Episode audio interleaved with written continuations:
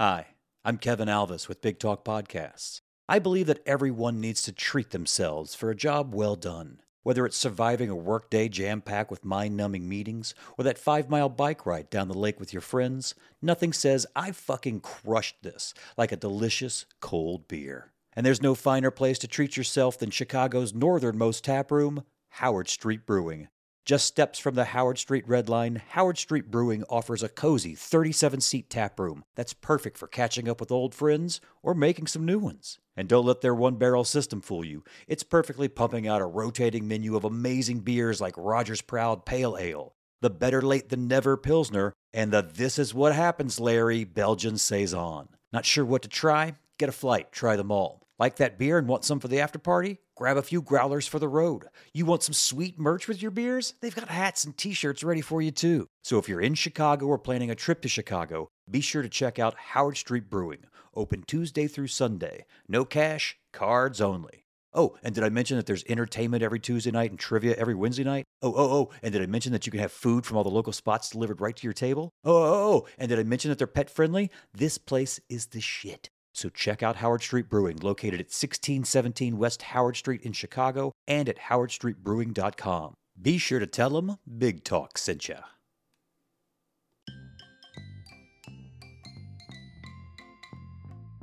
Dylan and I have been friends for about 20 years.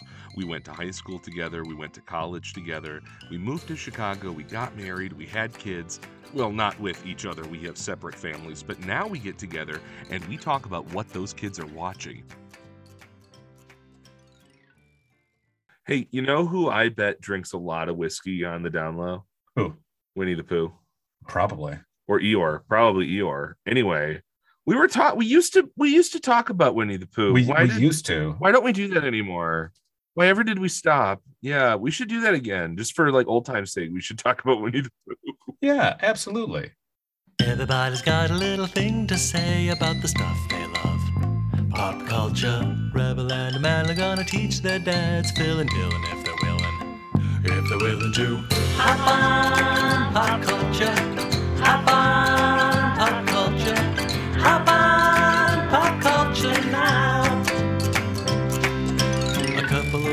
are gonna ask the kids about books and movies and TV shows. And those two guys might open their eyes and see it's all just a big surprise. They're gonna. They're gonna hop on, pop culture. Hop on, pop culture now.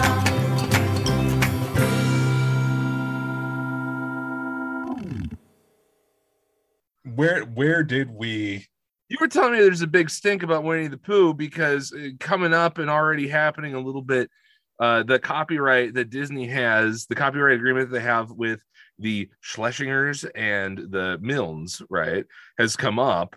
And so the Schlesingers and the Milnes, do they still own or they gave it to Disney, right? so I think they eventually gave it to Disney, but there there was some big renegotiation later on. I think the Milne family can no longer make money from it because it's their Oh no, I was rooting for them. Out of all the people we've met so far, like there's no villains really, but like I was rooting for them. it's because it's the literary copyright for the character that's coming up. Winnie the Pooh will be in the public domain for them. Oh, okay. That's what it's coming down to I got it. But this very specific version of Winnie the Pooh with the red that shirt. Disney has curated with the red shirt, that's off limits. Exactly. It still belongs to Disney. And does that mean that Schlesinger is still making money off Disney for using that because they added the red shirt? I'm assuming so. Okay. So uh, A.A. Milne created the character based off of his son Christopher Robin Milne's stuffed animals, the bear named after the beloved bear from the London Zoo or the zoo in England where they were. And now they don't get to make any more profit off of Winnie the Pooh because the literary copyright is up. That's right. And now it's public domain. So anyone can do a Winnie the Pooh thing now as, long, as, it's, not, not- the Disney looking one. Exactly.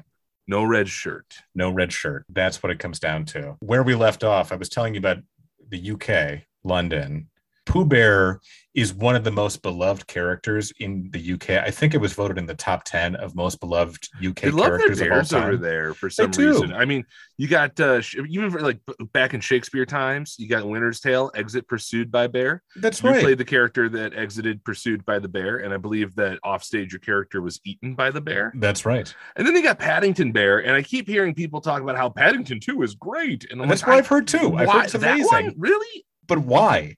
Yeah, I know nothing about it. And then Winnie the Pooh, of course. And then Winnie the Pooh. So they like bears generally, it seems. They like bears. So 1961 is when Disney takes over. takes them five years to do their first Pooh Bear movie.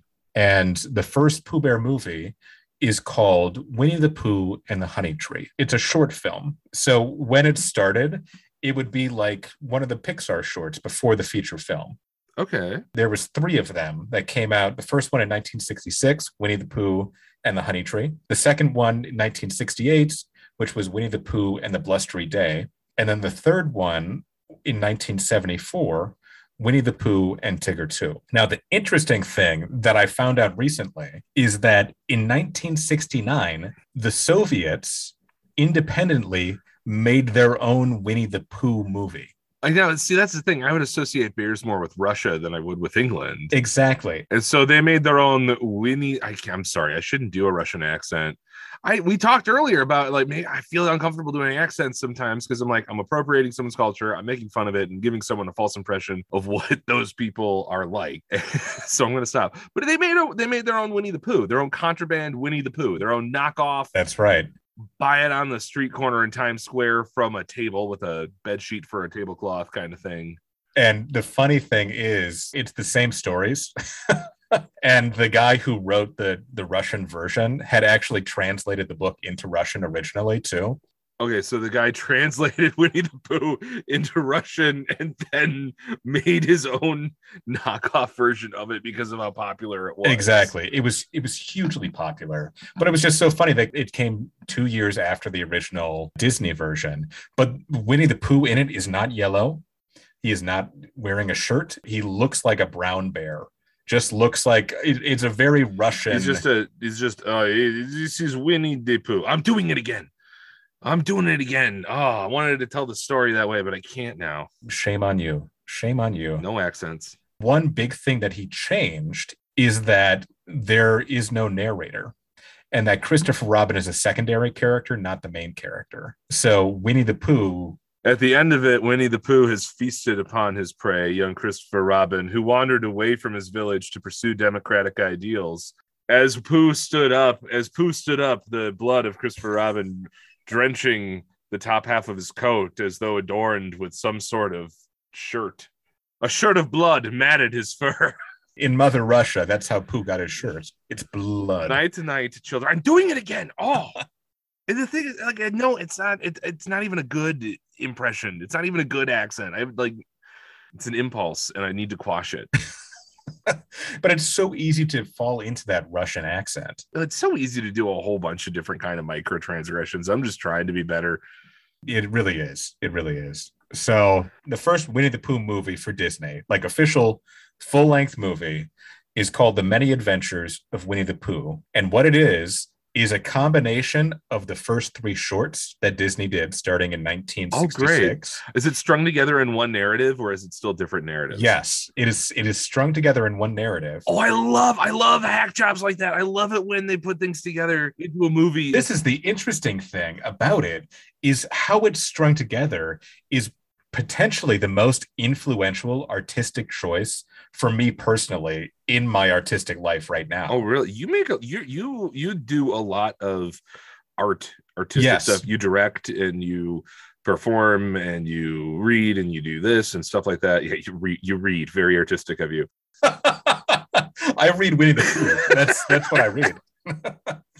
Well, no, what I mean is that's impressive because I've known you for I've known you for a very very long time, and I know that you're a very artistic person. So to know that you're this this influential choice in this movie that puts together all of these various already made Winnie the Pooh things, it's interesting to me because I'm going to get a little insight into you that I don't have yet, which is weird. I don't get those new pieces very often. Well, and part of it, Phil, is that I only realized it after we started watching the movie with my son, with Mal.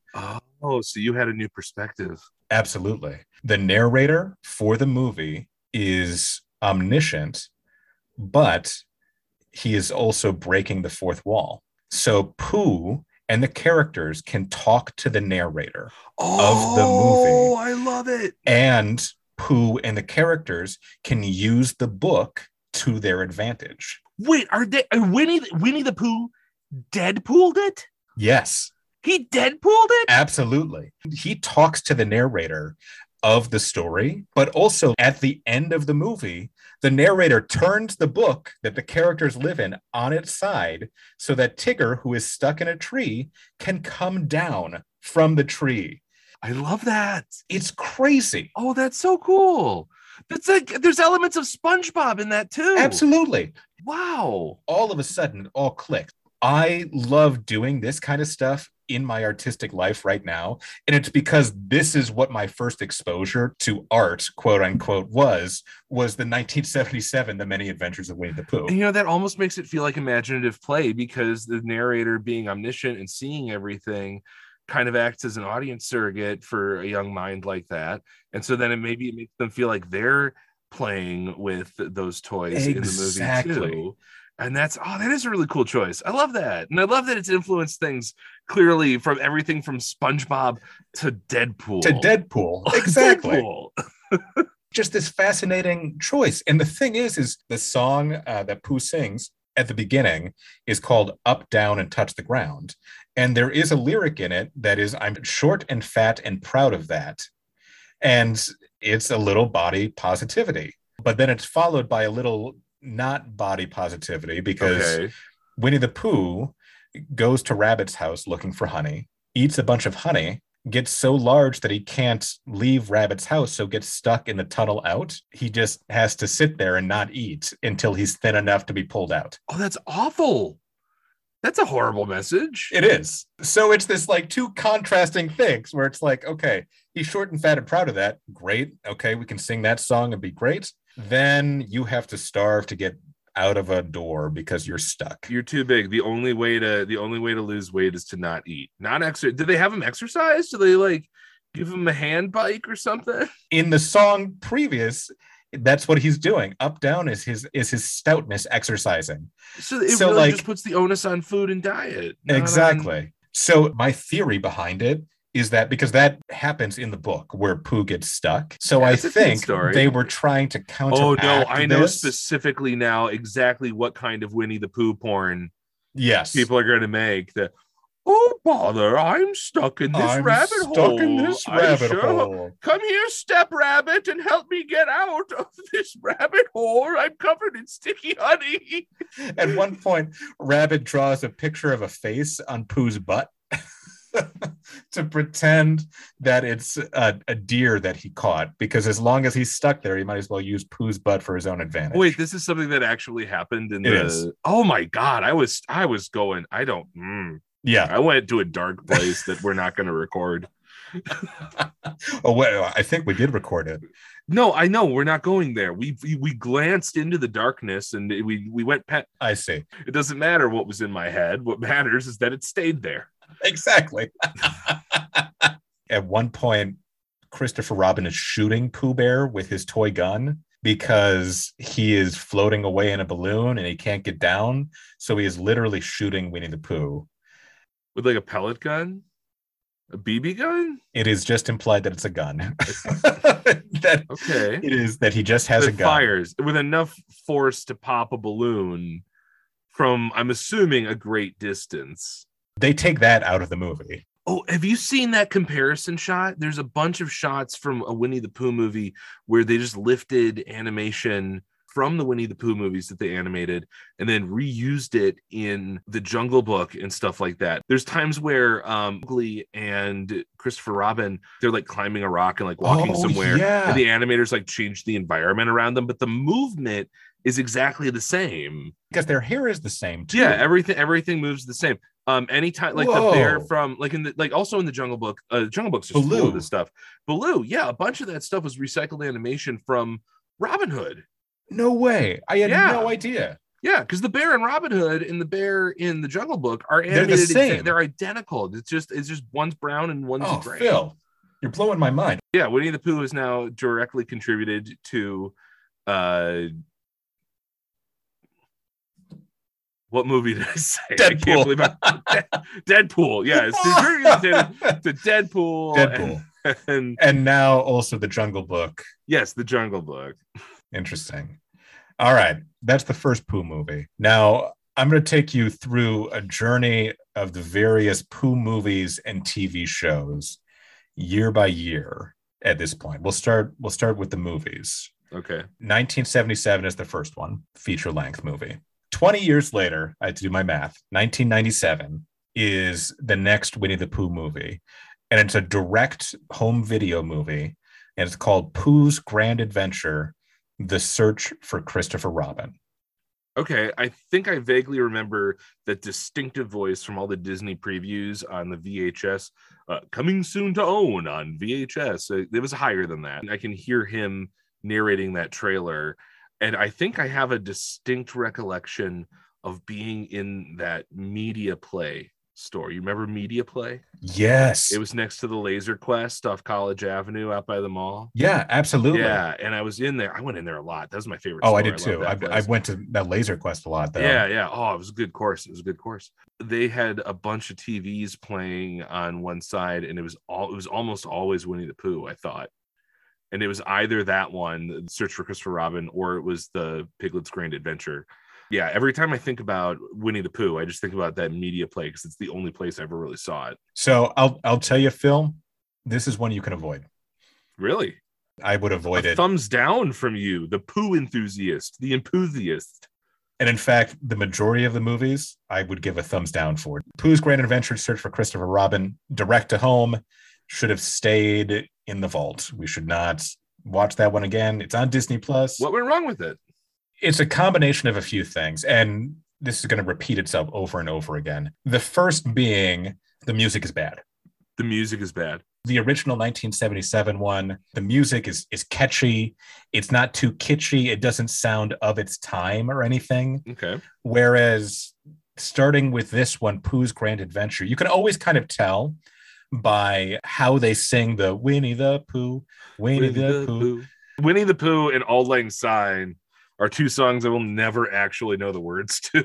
The thing is, is my son sings it to himself as he's falling asleep. So like I should know it. He knows it better than I do. That's adorable. You can always tell how good the movie is going to be based on who is singing that. Who is supposed to be singing it, what it's supposed to sound like. Okay. So starting with this 1997, it's very Sarah McLachlan adopt this animal vibe. Oh dear. In the arms of an angel. That's what it sounds like. It's very slow. It's boring. It's just Oh great. So a somnolent cover of the Winnie the Pooh song, which is already pretty chill to begin with. Exactly. And so the the opening theme goes bad. Do they sing? Are the movies musicals? The movies are musicals. The movies are musicals, and so like the songs that pro- that make the plot progress and express desire and emotion did not live up to our high theatrical expectations. Yeah, exactly. Because I mean, you think about like you you used to do the wonderful thing about Tiggers, right? Oh yeah, as, uh, as a monologue, yes. yeah, but specifically as Richard III. The Peter Sellers is Richard III. Peter Sellers as Laurence Olivier as Richard III, reciting the wonderful thing about Tiggers. That, for example, is just a catchy song. It's short, it sticks in your head. You can say it as a monologue. The Up Down song by Pooh Bear, short, sweet, up and down. It's it's good. And the thing is, they're all short. They're not trying to be any longer than they are. But also, Disney was not really doing the movie musicals yet. I mean, this is the original one is before Little Mermaid, which we talked about, which is like the first Disney animated movie Mhm. The. Disney Sons, yeah. Exactly. So the Pooh's Grand Adventure is trying to be in that vein, Oh, but still write songs that are in the world of Pooh Bear. So a prototype Disney musical that is trying to straddle the line between Hundred Acre Woods and big box office Exactly. Disney musical, and it doesn't quite stretch across the gap. they can't do it for whatever reason. they bit off more than they could chew, and now they can't get the product through the rabbit hole. On top of it, there's been three voices of Winnie the Pooh through the years. Mm-hmm. The I mean, the one that is most recent, you know, we've talked about Jim Cummings. it. That's right. The voice of a generation. The original one was a guy named Larry Clemmons. Ooh, strong name, Larry Clemmons. Okay. Yeah, I believe this is him. Was he the guy who sounded bored? Like, hi, children, I'm a bear. Oh, bother. I sure could do for a spot of honey. no. Better do my stretching, although aerobics is a bit much for me these days. So he was most famous for being an animator with Disney, but also being a writer for Bing Crosby's radio programs. He was the original. And then the guy that came next, pre Jim Cummings, is just, Pre cum. yeah, pre cum. Pre cum, the pre cum Pooh Bear Ew, man, everything about that thing you said was the worst. I know it was an accident, but oh man, why? Why? I am so sorry. oh god, I've ruined everything. everything is terrible. before Jim Cummings, there was this other guy, and I can't find his name now. So he played it for a few years. And this is the one movie that he plays it in. He's fine.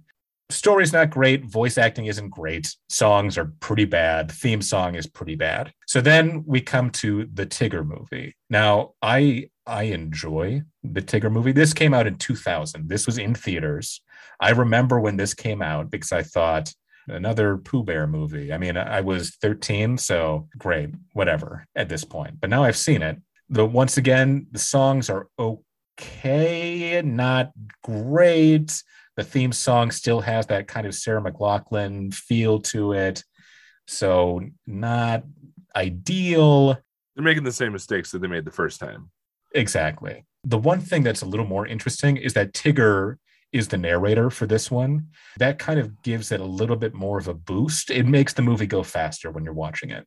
One thing that makes this one a little more interesting is that there is a whole sad part to it where Tigger decides he's going to move away from the Hundred Acre Wood to find his family. That's the whole premise of this one. Oh, I- okay. Go Tigger. Tigger realizes that it's kind of lonely to be the only one. Once again, songs not great. Once again, just not catchy. They're not catchy songs. Too Too complicated. not complicated, too too long.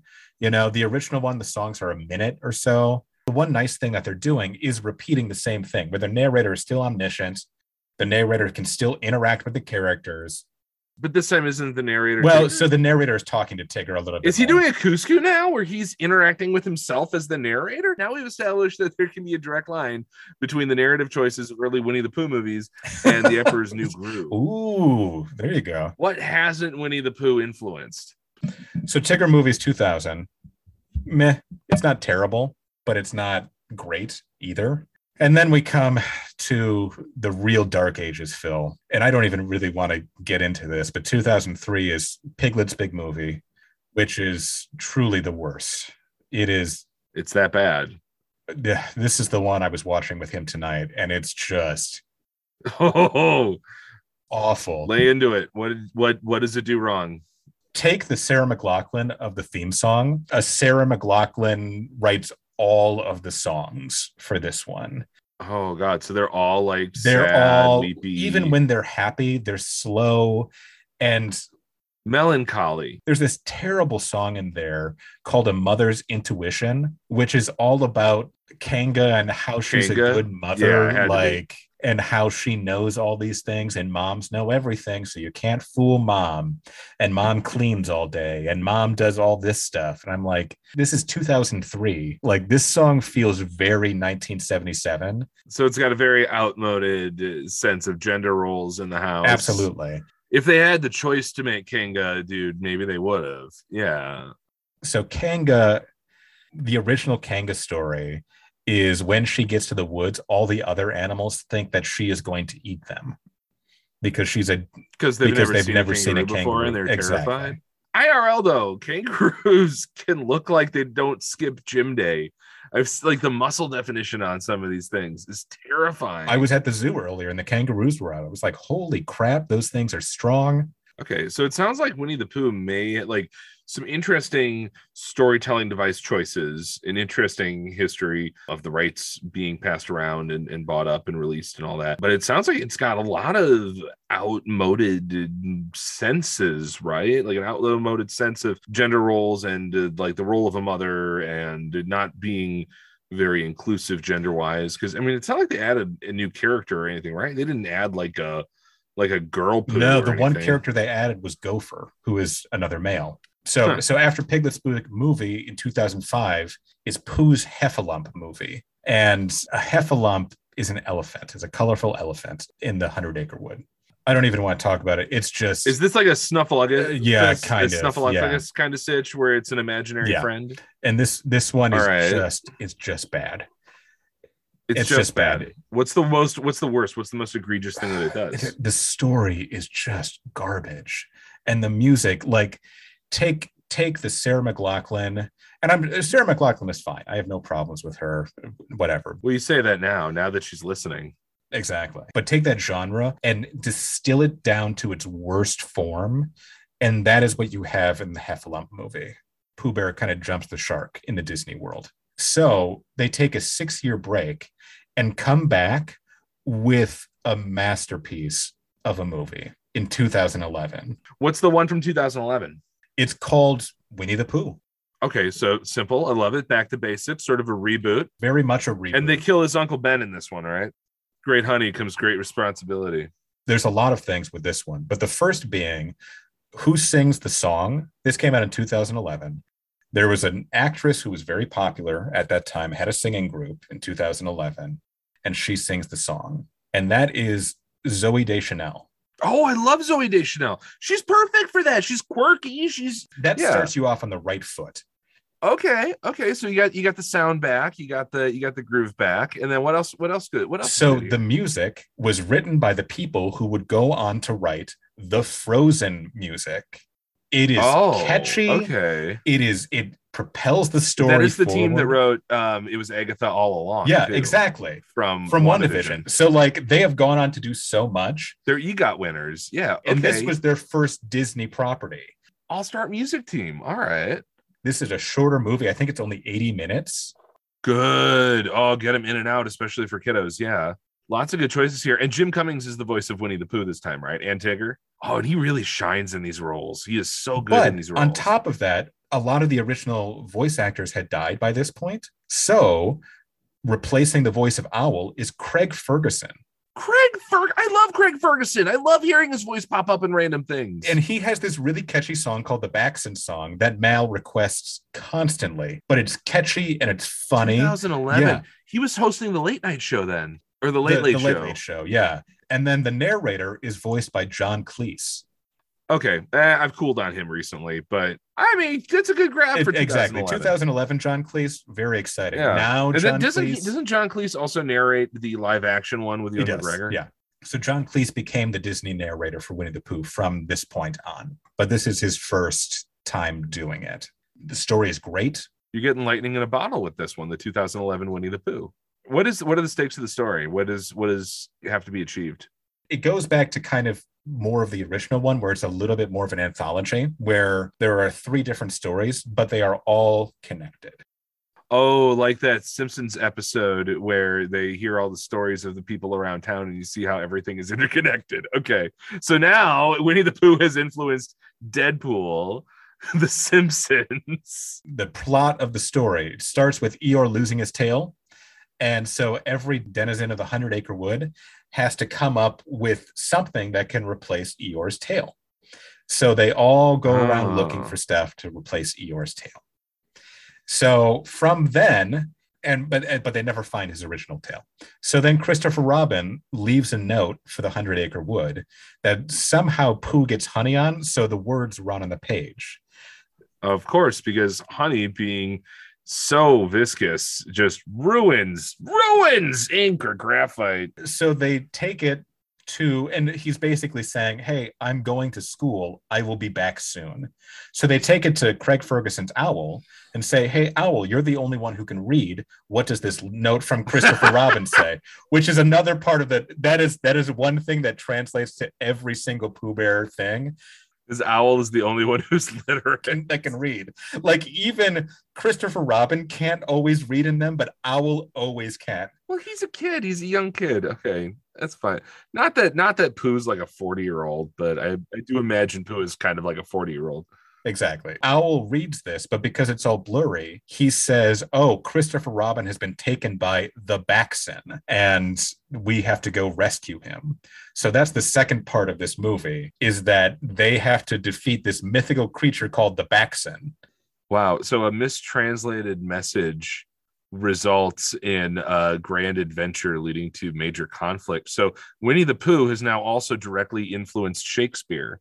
Yes, 100%. We, we can attribute Romeo and Juliet's success to that of Winnie Absolutely. the Absolutely. I mean, both start with a narrator, both start with a prologue. That's all I'm going to say. Like, as they are trying to catch this Backson, they end up in a hole that they have dug for the Backson to catch it, but they all end up in the hole, except for Piglet, who has to come save the day. he has to be the hero, but he's kind of timid and small, and his body is just a wrapped ham from a deli.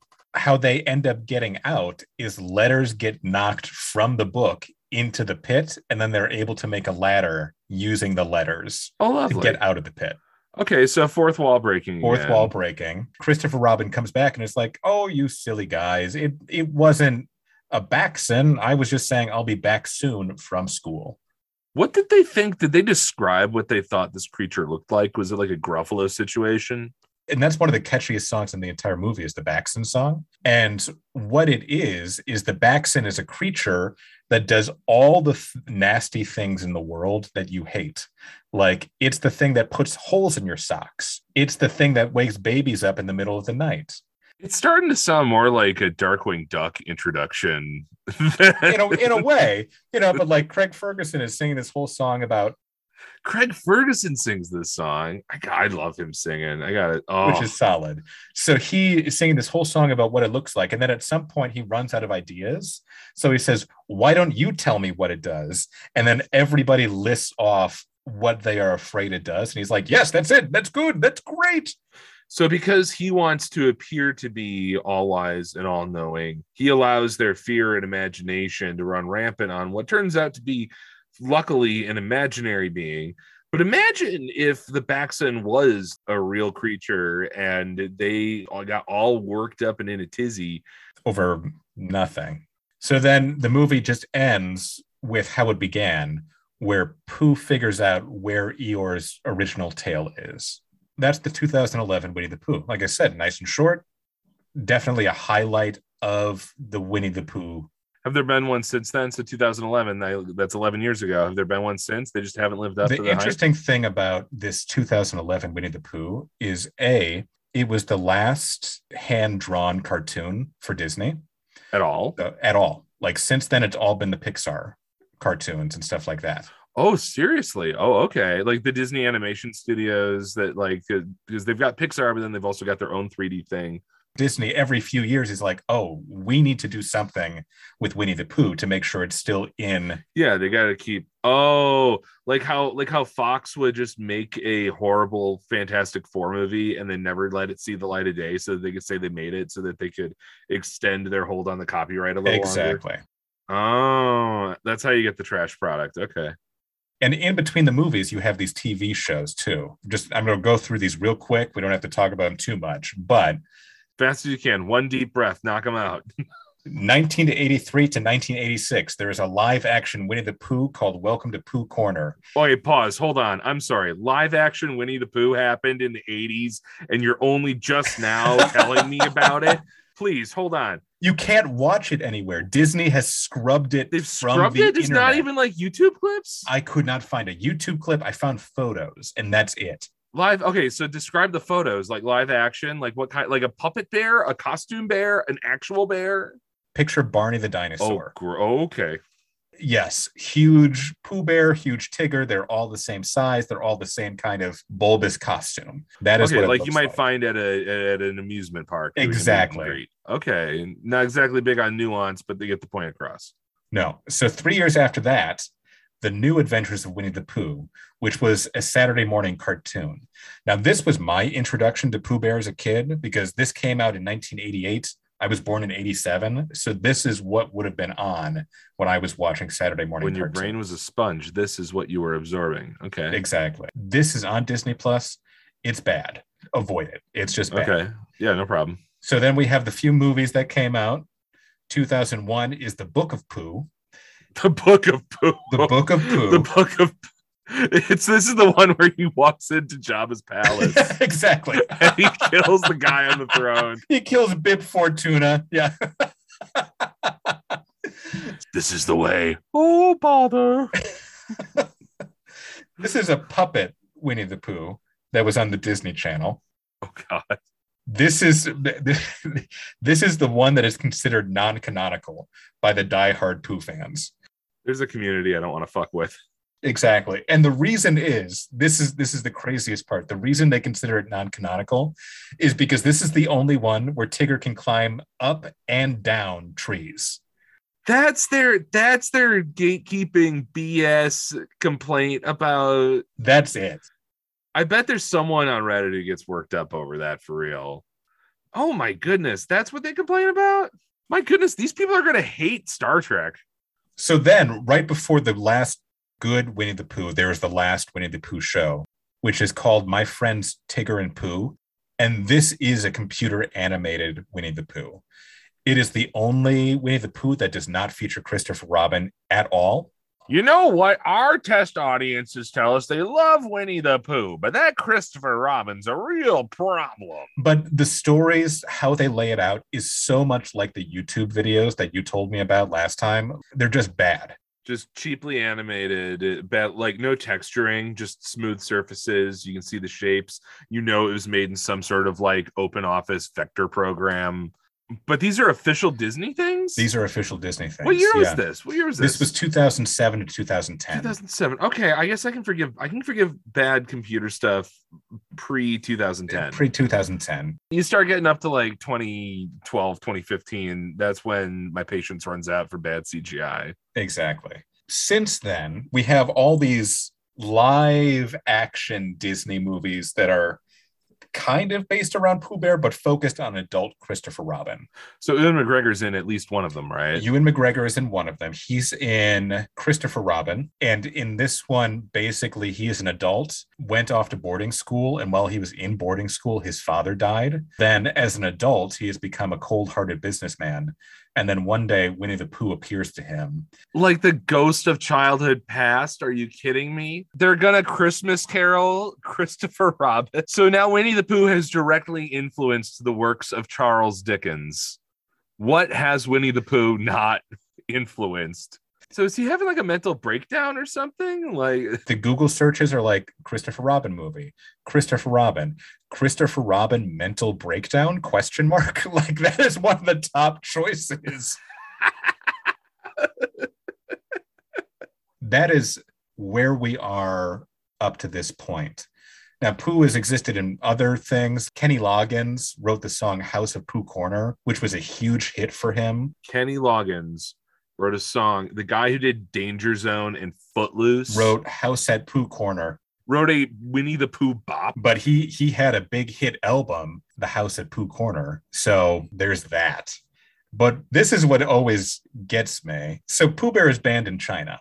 Why is Pooh Bear? Ba- oh, is it the red shirt or the lack of pants? The the people who are fighting wait, I remember this. Doesn't doesn't his name sound like the president's name or something like that? President Xi Jinping, all the people who are opposed to him and to the communist rule, they draw pictures of him where he looks like Pooh Bear. They do like political cartoons where he is Pooh Bear and like some of his other generals or other Winnie the Pooh characters saying dumb stuff. Because that has been happening and they've used it as a sign of protest, like he is he's banned in China completely. Way to prove you don't have a problem, government of China. it's crazy. Also, they recently found out that RCA Records released a four record set where Jimmy Stewart was the narrator for Winnie the Pooh stories. Jimmy Stewart. Oh, Oh, now we're gonna try to do our best Jimmy Stewarts for a few seconds. Oh, Jimmy Stewart. Oh, Oh, um, Oh. um, um, um, what Clarence? Clarence. I, there, I get into it by saying the name Clarence. Clarence. Now, now you, you look at me, Piglet. Now, I I might not know much about math or or, arithmetic or, or geometry, but I, I do know honey. I, I love honey. I, I'm I'm gonna do my uh, stoutness exercises. Boy, I hope Jimmy Stewart is not listening to this. Isn't he dead though? So yeah, so that was something that existed too. In 2006, Pooh Bear received a, a star on the Hollywood Walk of Fame. Did he show up to put his grubby little mitts in it? Yeah, drunk, of course. Of course, this is one. No pants. No pants. I heard on the radio today that there is a bear who has been getting high in the forest of Eastern Europe. Eating mad honey, right? Yeah. I don't even know what that is, but apparently it's a powerful hallucinogen. Bear high on mad honey, showing up the Hollywood Walk of Fame, strung out. I saw the picture of the bear in the back of the pickup truck, and I'm like, yeah, that dude's having a trip. Yep, we've all been there, my friend. And now we get to the what you mentioned at the beginning. Pooh Bear is entering into the public domain, And now people are going to do weird things with it. like this Blood and Honey, this horror movie that's coming out. Now, do you know anything about the plot of this horror movie, Phil? I don't, I don't know if it's a real bear or if it's like a serial killer dressed in like a Five Nights at Freddy's type costume. We don't really know, but the one plot thing that I've heard is that the basic premise these people end up in an abandoned house of some kind, and they are found by Pooh Bear and Piglet, who are sad that Christopher Robin left them and has not come back. This is actually it's like a low budget indie kind of thing that put together, which sometimes that stuff's great. Sometimes it's like the movie equivalent of looking up at a like a Byron's hot dogs or something, like a little walk-in restaurant on the side of the road, and you look up and it's got those little uh, letters that they stick in the board and they misspelled like cheeseburger or something like that. And You're going to enjoy it no matter what. You might regret it the next morning. yeah, it's gonna be great. Oh, also, the guy who wrote this movie apparently wrote it a few years ago and has just been waiting for the movie. He's just been waiting for the chance. I'm excited to see it. I think it's very beneficial to have important, influential, universal characters in the public domain so that people can use these things. Phil, after having me describe all these Pooh Bear products to you, is there any chance that you're going to look, watch, read, get a Pooh Bear doll? 77 with the narrator, and that because that one doesn't involve the getting stuck in the whole thing, right? That's the stuck in the whole thing. Eh, all right, maybe, maybe we'll skip it. I mean, I've thro- I, I have literally thrown out children's books that we've been given because they've been so body negative. So maybe 2011. That sounds like one I'd, I'd, I'd check out. The others, eh, eh, just take it or leave it. Um, really, Winnie the Pooh's not gotten its claws into my family. We weren't especially a Disney family growing up. All right. I think we're out of time, Phil. Just about. All right. Well, that's my poo story. That is a poo story. It's so refreshing to hear a poo story that doesn't result in needing Imodium. That's true. I am Winnie the Pooh'd out. We want to say thank you to our kids, Mal and Rebel. We want to thank our wives, Amy and Michelle. We want to thank Kevin Alves and Big Talk Podcasts. And we want to thank Jason Moody for our theme song. Come back and catch us next time on You know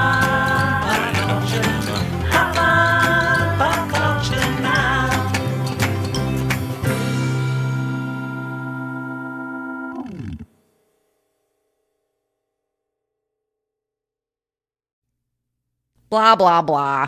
Big talk.